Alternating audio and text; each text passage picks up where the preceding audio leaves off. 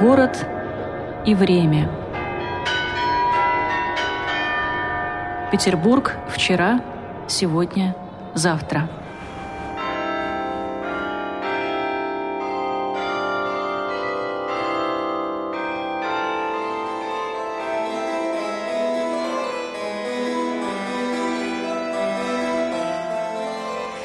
Дорогие радиослушатели, добрый вечер. Мы приветствуем вас в студии «Радио Град Петров». У нас в студии находится заслуженный архитектор России, член Градсовета, доцент архитектурно-строительного университета Владимир Кузьмич Ленов. Добрый вечер, Владимир Кузьмич. Добрый вечер. С Владимиром Кузьмичем Вместе нахожусь я, ведущая этой программы Людмила Зотова, и звукооператор прямого эфира Константин Савчуков осуществляет наш выход в режим прямого эфира, и включена уже видеотрансляция, так что пожалуйста, присоединяйтесь и к видео, и к аудио э, беседе нашей. И, как всегда, Владимир Кузьмич принес с собой иллюстрации своего рассказа, и мы с вами будем слушать Владимира Кузьмича и смотреть на те фотографии, которые будут представлены сегодня в ходе нашего, э, нашей беседы. Владимир Кузьмич, так уж сложилось, что мы с вами прошлись по некоторым учебным заведениям, причем э, старым учебным заведениям, и занимают они разные корпуса. Мы пока прошли по Васильевскому острову, а сегодня мы уйдем с Васильевского острова и пройдем на Московский проспект. Но прежде чем нам пойти на Московский проспект, отправиться туда. Мы услышим историю и узнаем, я надеюсь, интересные факты из э, жизни того учебного заведения, о котором вы сегодня расскажете. Э, вот я сообщила, напомнила нашим радиослушателям, что вы член Градсовета. Может быть, вы какие-то новости нам скажете? Есть ли что-то интересного, что сейчас рассматривается на вашем совете? И Градсовет все-таки дает рекомендации по изменению изменению облика нашего города, пусть частичные, какие-то акценты, нюансы вносятся в архитектуру Петербурга? Э, действительно, на градостроительном совете очень много бывает интересных э, проектов, которые обсуждаются, но в последнее время э, пошло какое-то засилье установки новых памятников в городе. Э, ну, просто валом, что называется, валит. И памятники очень разные. Э, предварительно, вот я расскажу о результатах обсуждения, предварительного обсуждения э, на сокращенном градостроительном совете, на секции, так сказать, угу. двух памятников новых. Это памятник Гумилеву в Кронштадте, Кронштадте? Да, он уроженец Кронштадта. Э, и поэтому вполне логично, mm-hmm. что в этом городе, неподалеку от того дома, где он жил в младенчестве, э, предполагают поставить памятник. Ну, место долго выбирали. Mm-hmm. Это такой достаточно скромный памятник, то есть это бюст на постаменте высоком, а, в основном голова, крупная такая, портретное сходство очень э, заметное. У него такие характерные были черты лица. А, ну, размер этой головы примерно э, раза в два крупнее обычной, обычного размера, то есть как раз для обозрения с расстояния э, это хороший размер. Э, и предлагается поставить его на бульваре. Я не помню сейчас эту улицу. А, э, в общем, хорошее место на фоне зелени. Uh-huh. Бульвар такой пешеходный, поэтому было несколько вариантов рассмотрено постановки, прежде всего, памятника, либо прямо по пешеходной оси посередине бульвара, либо сбоку. Вот мы там долго обсуждали, как лучше, решили, что рекомендовали все-таки место сбоку от пешеходной оси, чтобы не, не иметь какого-то такого препятствия для движения людей, и в то же время, чтобы его было хорошо видно. А, ну, там были кое-какие претензии к пьедесталу, архитектурная такая задача бывает очень непростая. Хотя пьедестал очень простой и такой прямоугольник из натурального камня, но вот как его поставить на землю, какое мощение сделать, это обычно обсуждается архитекторами как раз в рамках совета. И, в общем, я думаю, что после доработки э, его рассмотрят снова на Большом градостроительном совете и, по-видимому, утвердят, так что это такое положительное явление. Mm-hmm. Вообще, в последнее время в Кронштадте было э, предложено, во-первых, установлено несколько памятников, и было предложено еще несколько новых, но были и какие-то предложения, которые отвергли на Совете, но уже больше года назад, э, там э, в память знаменитого кронштадтского мятежа э, погибшим морякам предполагался памятник. Э, вот он был неудачный. А потом э, бюст э, художнику Верещагину, Василий Васильевич, по-моему, Василий Петрович, э, знаменитый художник, баталист, да. который, как и многие выдающиеся деятели культуры, окончил военное училище, военно-морской корпус в Кронштадте. И вот перед зданием этого училища там установлено уже несколько бюстов, в том числе э, мы рассматривали бюст Верещагину, довольно смелая скульптура такая, вот мне очень понравилась, с движением головы, с палитрой в руке, mm. но э, вот только верхняя часть тела на пьедестале, в общем, такая оригинальная, я бы сказал. Так что бывают очень удачные решения. Утвердили этот памятник? Утвердили, да. да. Он Проект утвердили, он, да. он будет поставлен, если уже Приятно. даже не поставлен, ага. вот этой осенью. А, но второй памятник, который мы вот недавно рассматривали на прошлой неделе, а, это очередной бюст э, в, пар... в Московском парке Победы. Московский парк Победы – это мемориальное такое сооружение. А, он весь является памятником истории и культуры. Э, и там э, возникла идея с самого начала ставить бюсты дважды героев Советского Союза или дважды героев социалистического труда. Mm. вот. Э, как правило, чем-то связанных с Ленинградом, Петербургом. Ну, военные, прежде всего, времен войны, конечно, Великой Отечественной. И вот сейчас э, очередное добавление. Там много еще свободных мест э, запланировано вдоль аллеи героев.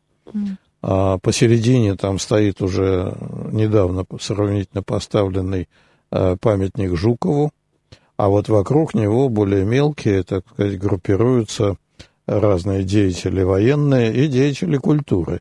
Там, например, у Лановой есть бюст mm-hmm. знаменитой балерины, а, или знаменитого конструктора Игоря Спасского, который проектировал подводные лодки, э, очень крупная величина в инженерном искусстве.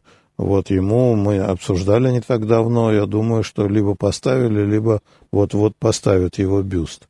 А на этот раз мы обсуждали э, маршалу Захарову бюст. Но это крупный военачальник времен Великой Отечественной войны. Э, правда, он не сильно связан с, с Ленинградом, но, тем не менее, связи есть. Какие-то он здесь учился и, по-моему, руководил военной академией. Mm-hmm.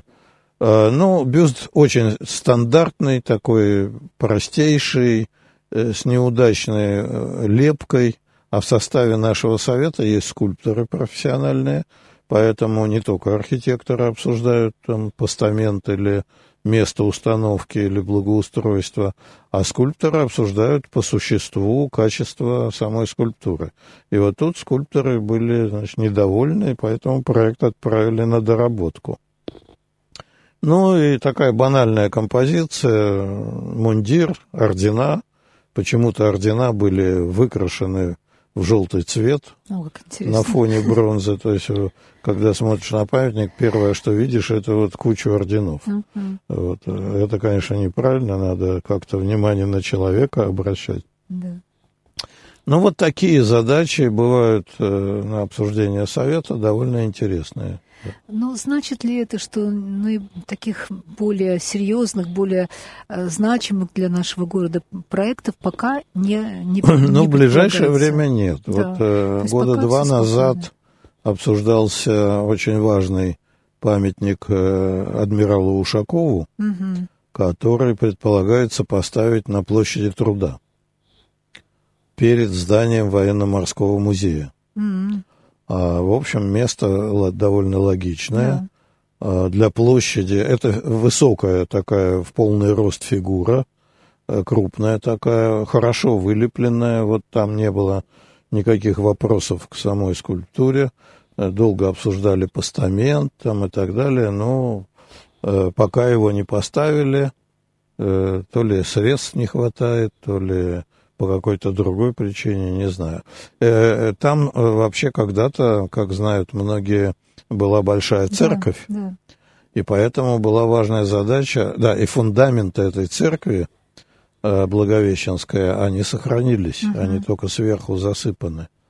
И поэтому мы принимали важное, ответственное такое решение не попасть на фундаменты, да. чтобы в, в крайнем случае, если вдруг церковь будет восстанавливаться, чтобы памятник не пришлось перетаскивать на какое-то mm-hmm. другое место.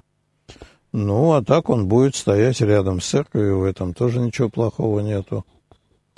Да. Вот такие ну, бывают интересные решения, но вот пока не реализовано. Ну, спасибо, Владимир Кузьмич, за то, что вы сообщили о таких новостях. А мы перейдем тогда к нашей основной теме. 328-29-32, наш телефон. А, можете писать сообщения в YouTube и WhatsApp, как всегда.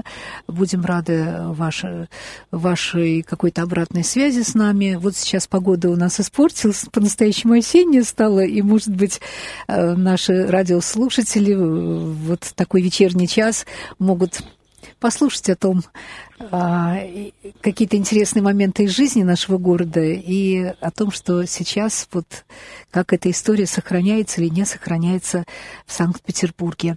Итак, мы с вами отправляемся на Московский проспект, дом 9. Владимир Кузьмич, вам слово.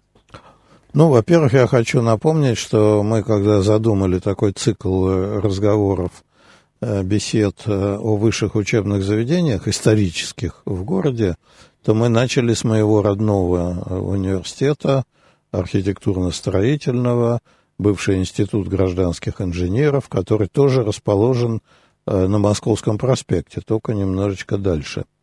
А по сравнению, по-моему, дом 25, что ли. Ну, официальный адрес вторая Красноармейская, дом 4.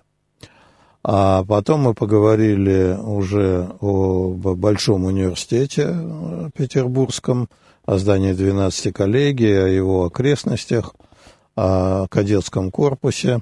Ну и вот сегодня мы решили поговорить об истории э, самого старого технического э, вуза, э, высшего учебного заведения, который есть в городе. Это Институт инженеров путей сообщения. Он не только самый старый в городе, но и в России вообще. Это первый ну, технический... Да, да, первый технический вуз. Ну, Естественно, да. Петербург был да. столицей империи, mm-hmm. и поэтому все, что самое первое, то возникало, Здесь. ну, будем так говорить. Да. Хотя с нами могут не согласиться москвичи кое-когда, э, особенно университетские, но мы считаем э, так. Но действительно, технические высшие учебные заведения в XIX веке возникли в Петербурге, и прежде всего в 1808 году а, создали а, вот этот университет инженеров путей сообщения. Институт он тогда назывался, uh-huh. сейчас он университет. А, это чрезвычайно важная, конечно, судя по названию, специальность. И тогда они обучали инженеров очень широкого профиля. То есть э, не было даже поначалу деления на какие-то разные специальности. Специальность была одна, путеец, как говорили э, в разговорной речи. А, и эти инженеры э, были квалифицированы и дороги строить, и, мосты строить, и каналы строить, и шлюзы на этих каналах. То есть, в общем, они могли любые водные пути и сухопутные пути э, проектировать и э, реализовывать. Э, профессия действительно была очень важная, но проблема с дорогами в России всем известна. Она до сих пор не решена, как следует, по разным причинам. А, вот. И, значит, вот в начале XIX века в связи с бурным довольно развитием экономики потребовалось готовить специалистов таких. А потом уже позже, в середине XIX века, когда появилась необходимость строить железные дороги, к специальностям э, инженеров путей сообщения добавилось еще и понимание и умение строить железные дороги. А это довольно специфическая тоже такая работа. А, но это было уже в середине XIX века. А в начале века, э, в 1808 году, организовали институт который э, носил, был, давайте мы поставим картинку номер один, чтобы сразу обозначить место, угол Фонтанки и Московского проспекта. А, но это здание, которое мы видим, желтое такое, полукруглое, оно было построено уже гораздо позже, в советское время. А, э, э, значит, э, сам, само устройство этого учебного заведения было довольно специфическое. Оно было, по сути дела, военным. То есть инженеры, которые там готовились, они проходили расширенный курс военной подготовки. А это было закрытое такое заведение. Более того, при высшем учебном заведении была гимназия, то есть туда поступали э, мальчики, дворянские обязательно поначалу, исключительно дворянский. Это, можно сказать, шлихетский был тоже, как и большой университет, такой, как кадетский корпус. А, вот. И э, это тоже называлось кадетским корпусом. Mm-hmm. А, ну, потом постепенно все больше э, образование было, сдвигалось в сторону гражданского э, и гуманитарного, Э, и, и, и технического, и гуманитарного, поэтому кадетский корпус существовал довольно долго, тоже до середины, до 60-х годов XIX века. А, и, э, и первым зданием, которое было приспособлено под а, это учебное заведение, была расположенная рядом усадьба, огромный дворец князей Юсуповых. А вот об этом э, не все знают, наверное, но все знают вот эти здания по Московскому проспекту, дом 9, 11 и, и так далее, 13 там. Да. Э, ну, начнем с этих все-таки зданий. Значит, э, вот если посмотреть картинку номер два, то перед зданием, которое было построено самым последним, полукруглое здание, очень заметное, на такой предмостной площади перед мостом через Фонтанку, а, э, стоит памятник. Памятник первому инспектору или директору по нынешнему, или ректору э, этого учебного заведения а, Августину Бетанкуру. Вот а, Августин Бетанкур совершенно замечательная личность, которая внесла огромный вклад э, в историю Петербурга. Это был э, крупнейший инженер своего времени в мирового масштаба, э, по происхождению испанец, который долгие годы жил и работал, учился в Испании и во Франции. А, но во время наполеоновских войн он оттуда уехал э, в самом начале XIX века и постепенно э, доехал до Петербурга, поступил на русскую службу, на российскую службу императорскую, причем ему сразу дали чин генерала. А настолько он был заслуженный уже э, строитель, э, инженер, педагог. Он уже успел в Европе, так сказать, прославиться. И э, он активно включился в строительную жизнь Петербурга.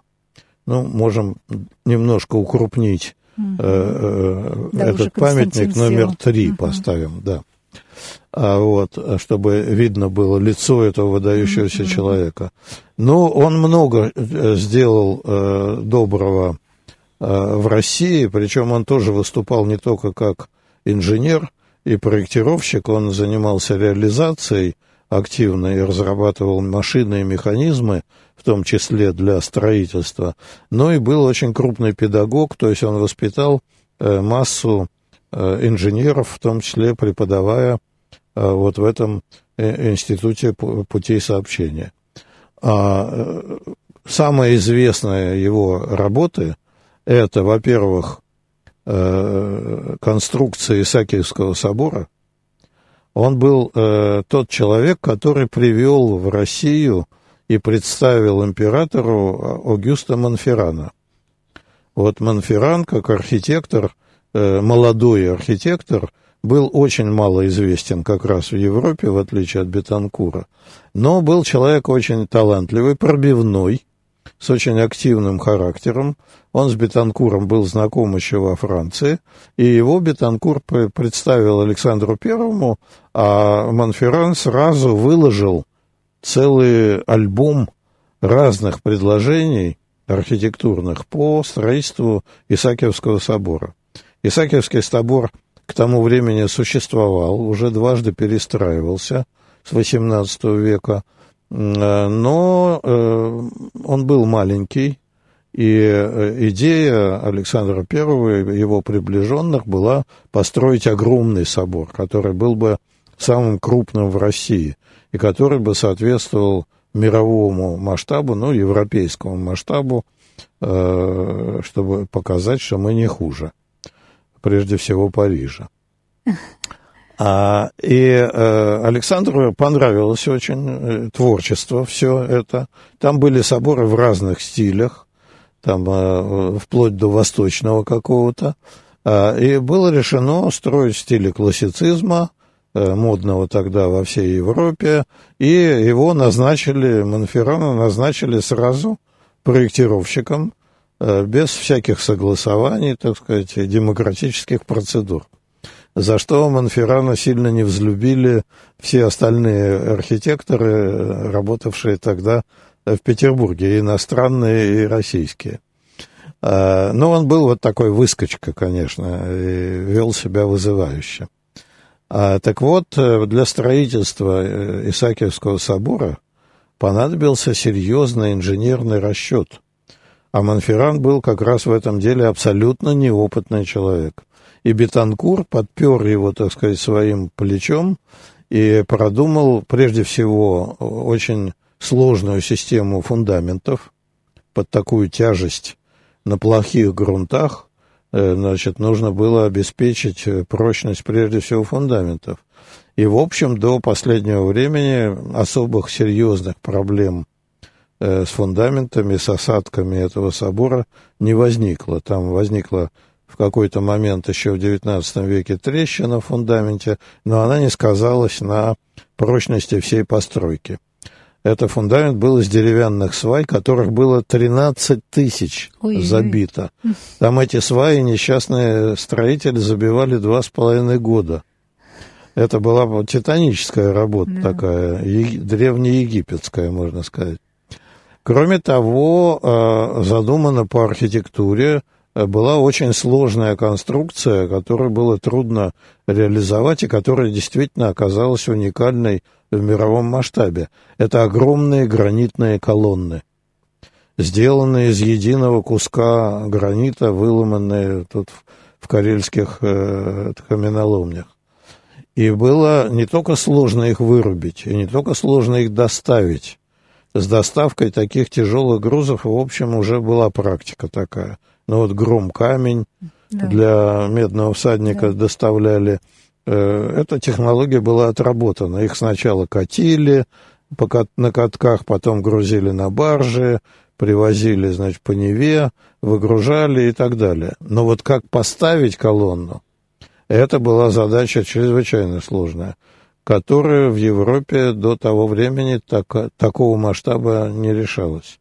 Были обелиски, в том числе египетские, привезенные в Европу из Египта, их множество. В Риме, например, много, э, в Париже есть там египетские обелиски, но они все и меньше, и легче гораздо. И вот Бетанкур был тем инженером, который придумал систему лебедок, прочных канатов, а, значит, и вся эта система сработала, и все колонны были поставлены э, на нужную высоту, причем не только нижний уровень, но и верхний ряд, там, где можно сейчас ходить эм, и смотреть такая видовая галерея, обзорная такая. галерея, да. То есть для этого нужно было построить, чтобы наверх сначала затащить колонну э, в лежачем, так сказать, положении, а потом еще поставить.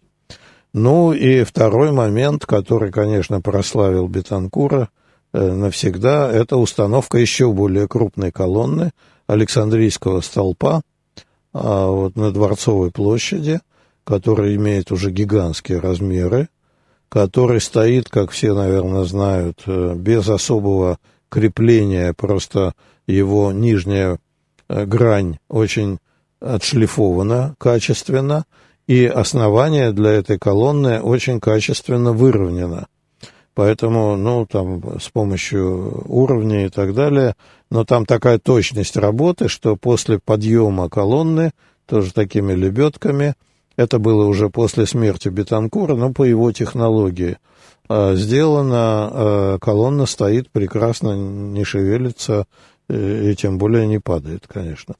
Ну, вот такого рода сложные задачи решал этот великий человек. Владимир Кузьмич, это как здорово, что вы это рассказали, потому что, когда мы говорим об Исаакиевском соборе, конечно, сразу Монферран. Да, Кто построил? Да. Монферран. Кто такой Бетанкур? Как-то вообще очень мало известно было. И вот когда мост, э, дали имя мост Да, Бетанкура, многие спрашивали, да, а кто а это кто такой? такой? Да. Какого-то Бетанкура придумали. Что это? Не все поняли даже, что это фамилия. Да, да, да. И что-то такое совсем не русское, и зачем в Петербурге какой-то вот такой мост Ну, вот это вот э, замечательно замечательно, что э, э, выбрали такое название для нового моста, причем мост ведь тоже с точки зрения инженерной очень оригинальный, необычный, он вантовый, но не такой вантовый, когда стоят только мачты и к ним привязаны ванты, а там опоры эти не, прямые мачты, а изогнутые арки, которым крепятся эти ванты. То есть это действительно абсолютно современная, мирового уровня, сложная конструкция, которую вот так реализовали и назвали именем великого инженера. Да, я думаю, что для многих это будет сегодня открытие этого имени. И мы начали с вами разговор с Московского проспекта 9. Хорошо, что мы немножечко расширили эту тему. И памятник, бюст этому Августу, Августину, да? Августину, да. Августину Августиновичу Его звали в России Августин Августинович, да. потому что его папа тоже был Августин. Так вот, испанцу отчество дали, Августин Августинович Бетанкур. Мы можем на него посмотреть, если подойдем к зданию э, университета путей сообщения на, на углу с фонтанкой. На углу с фонтанкой, да. да. Это, по-видимому, дом 13, я думаю, или даже 15 уже. Угу. Вот. Ну, если посмотреть, давайте поставим ставим картинку номер 4. Если посмотреть, что же происходит на главном адресе, так сказать, Московский проспект, дом 9, а, то это главное здание. Вот на этой картинке сразу два дома. Дом 9 и дом 11.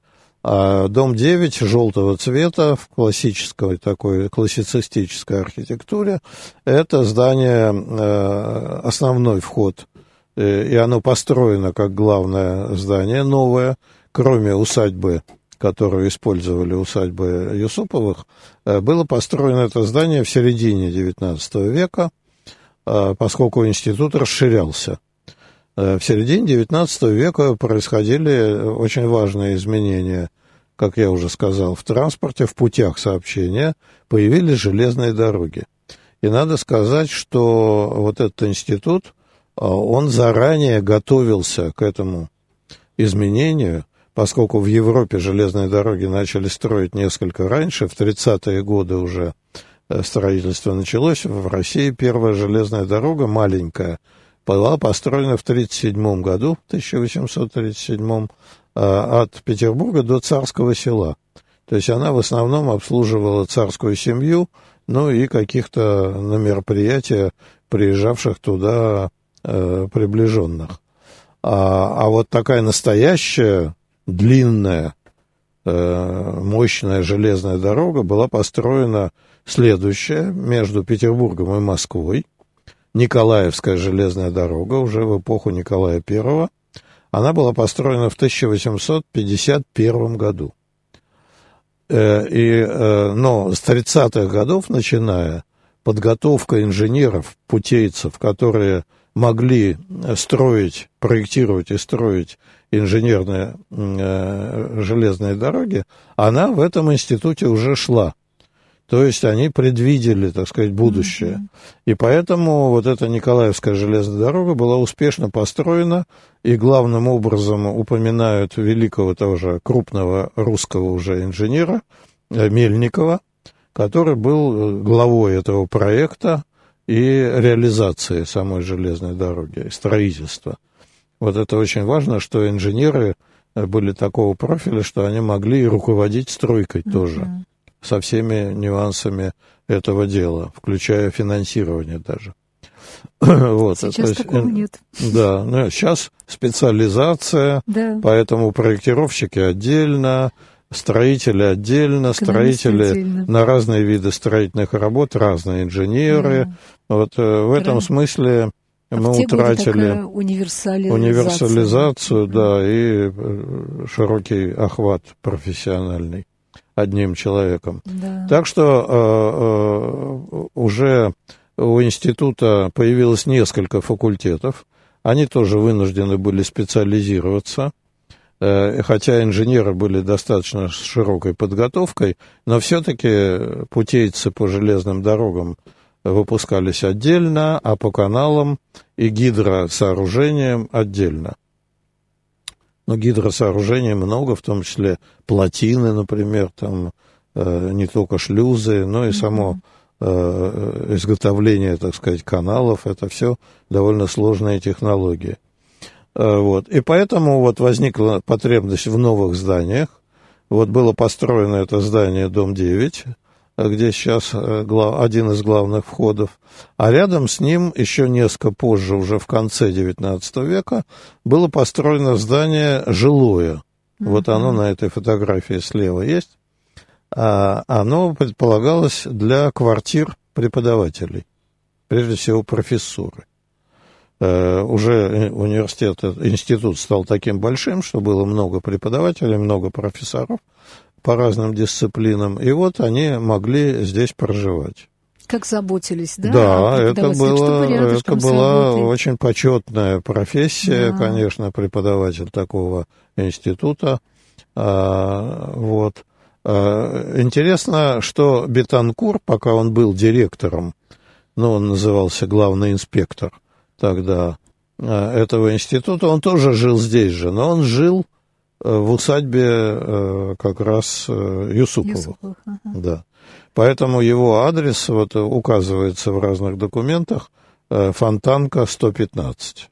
Угу. Это как раз усадьба Юсуповых, к которой мы вскоре перейдем. Ну, собственно, даже можно номер пять сейчас и поставить. А, как я уже сказал, первоначально э, институт располагался в усадьбе, пока он был маленький.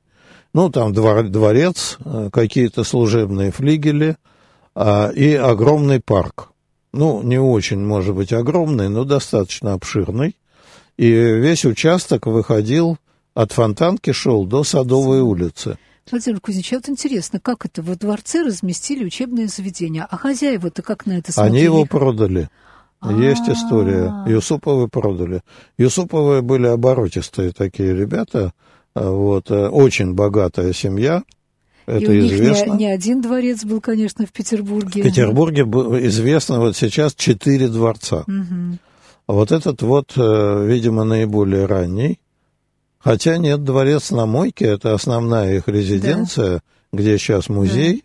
Да. Э, он может быть с конца XVIII века.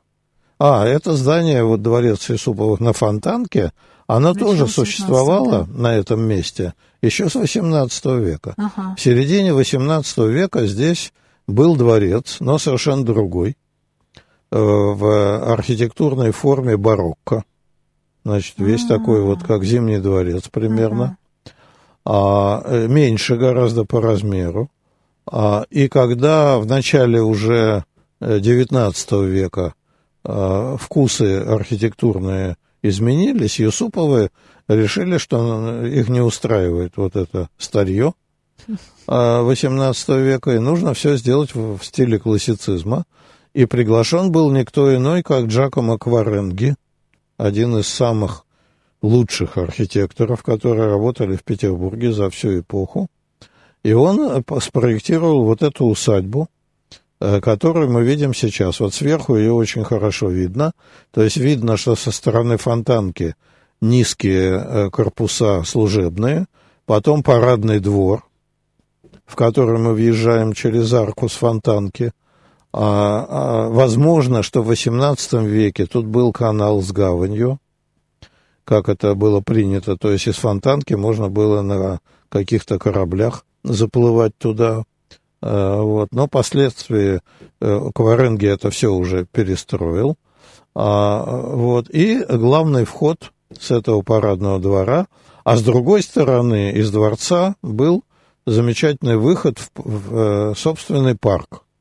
И вот этот парк с озерами, там с небольшими прудами, э, с искусственными холмами, э, очень красивый пейзажный парк. Э, он выходил до Садовой улицы собственно, и сейчас выходит. Поэтому в этот парк он открытый, э, можно заходить, это публичное пространство, заходить с Садовой улицы, там бывают праздники, разные мероприятия. Ну а когда их нет, то просто очень приятно прогуляться. Значит, вот давайте мы посмотрим картинку номер шесть. А это вид э, ансамбля с фонтанки, когда, собственно, дворца и не видно. А видно только служебные корпуса и въездную арку посередине.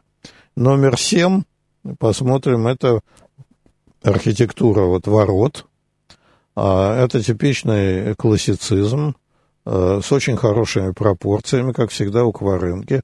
Он очень хорошо чувствовал пропорции, э, был прекрасный художник, рисовальщик и очень любил колонны с разными капителями, э, экспериментировал. Вот. Затем, значит, номер девять. А, номер восемь у нас еще. Это сама решетка, которая стоит. Это решетка того времени, да? оригинальная, mm-hmm. по рисунку э, Кваренге. И номер девять это, собственно, главный фасад со двора.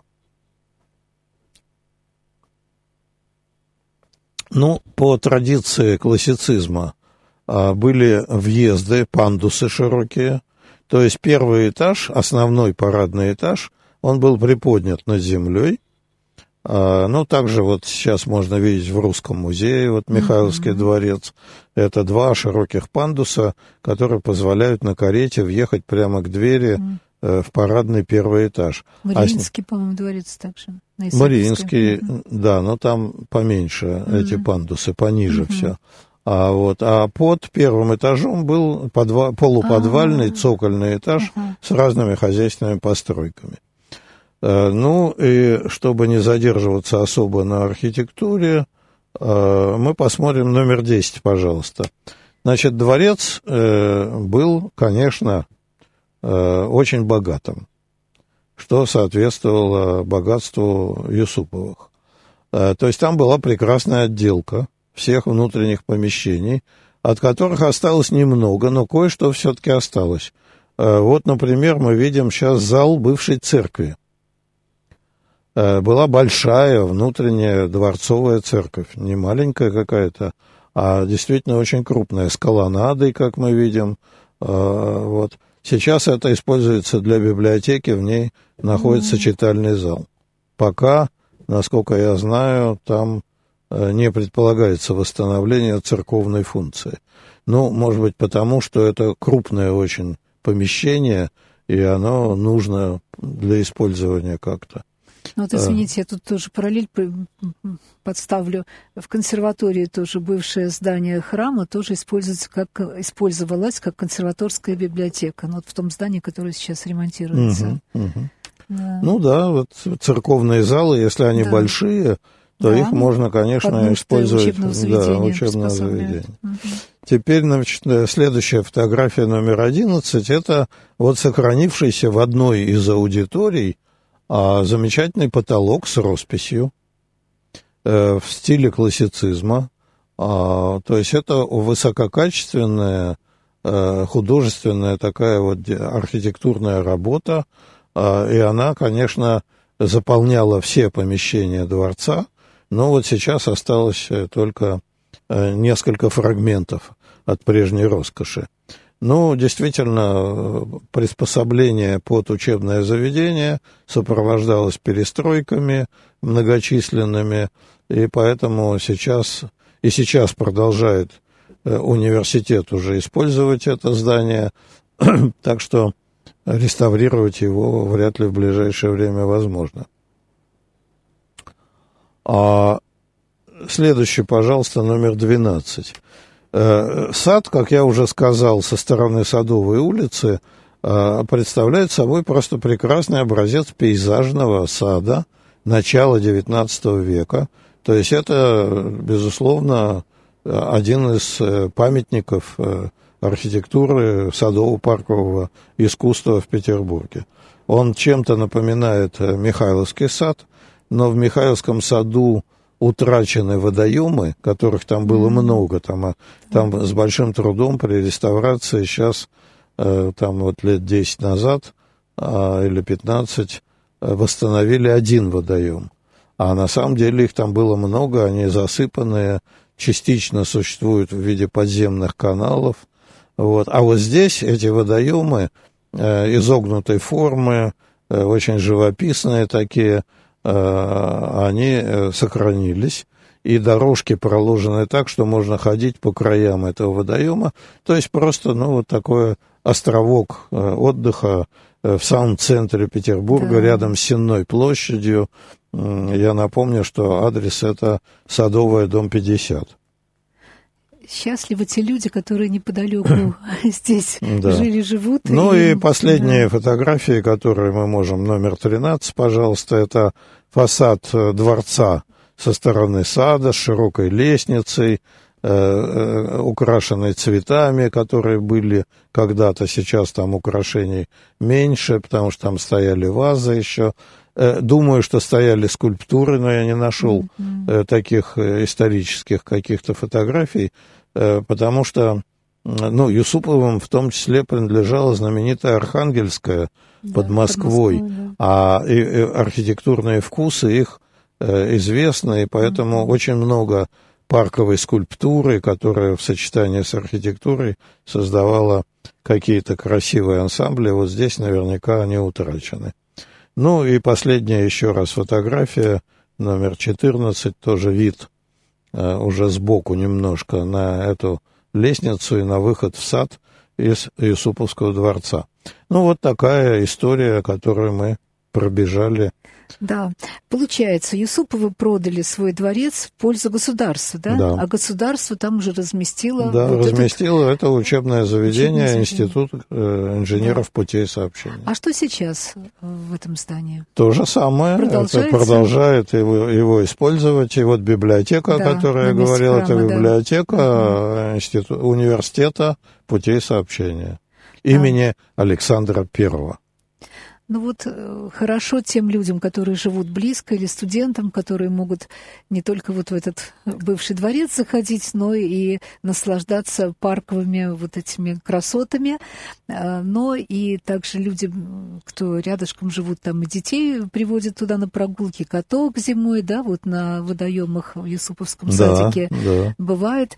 И, может быть, наши радиослушатели, которые сейчас нас слушают, э, и, и обратят внимание и на этот садик, и вспомнят о том, что здесь было и что сейчас там расположены. Итак, дорогие друзья, мы с вами сегодня познакомились с историей в каком-то смысле университета путей сообщения. В советское время он всем помнится как ЛИИШТ, Ленинградский институт железнодорожного транспорта. Ну вот, будем внимательнее приглядываться к этим зданиям, если окажемся в этом районе. Владимир Кузьмич, спасибо вам большое за очередную нашу встречу. Будем ждать новых встреч, а пока мы с вами прощаемся. До свидания. Всего доброго.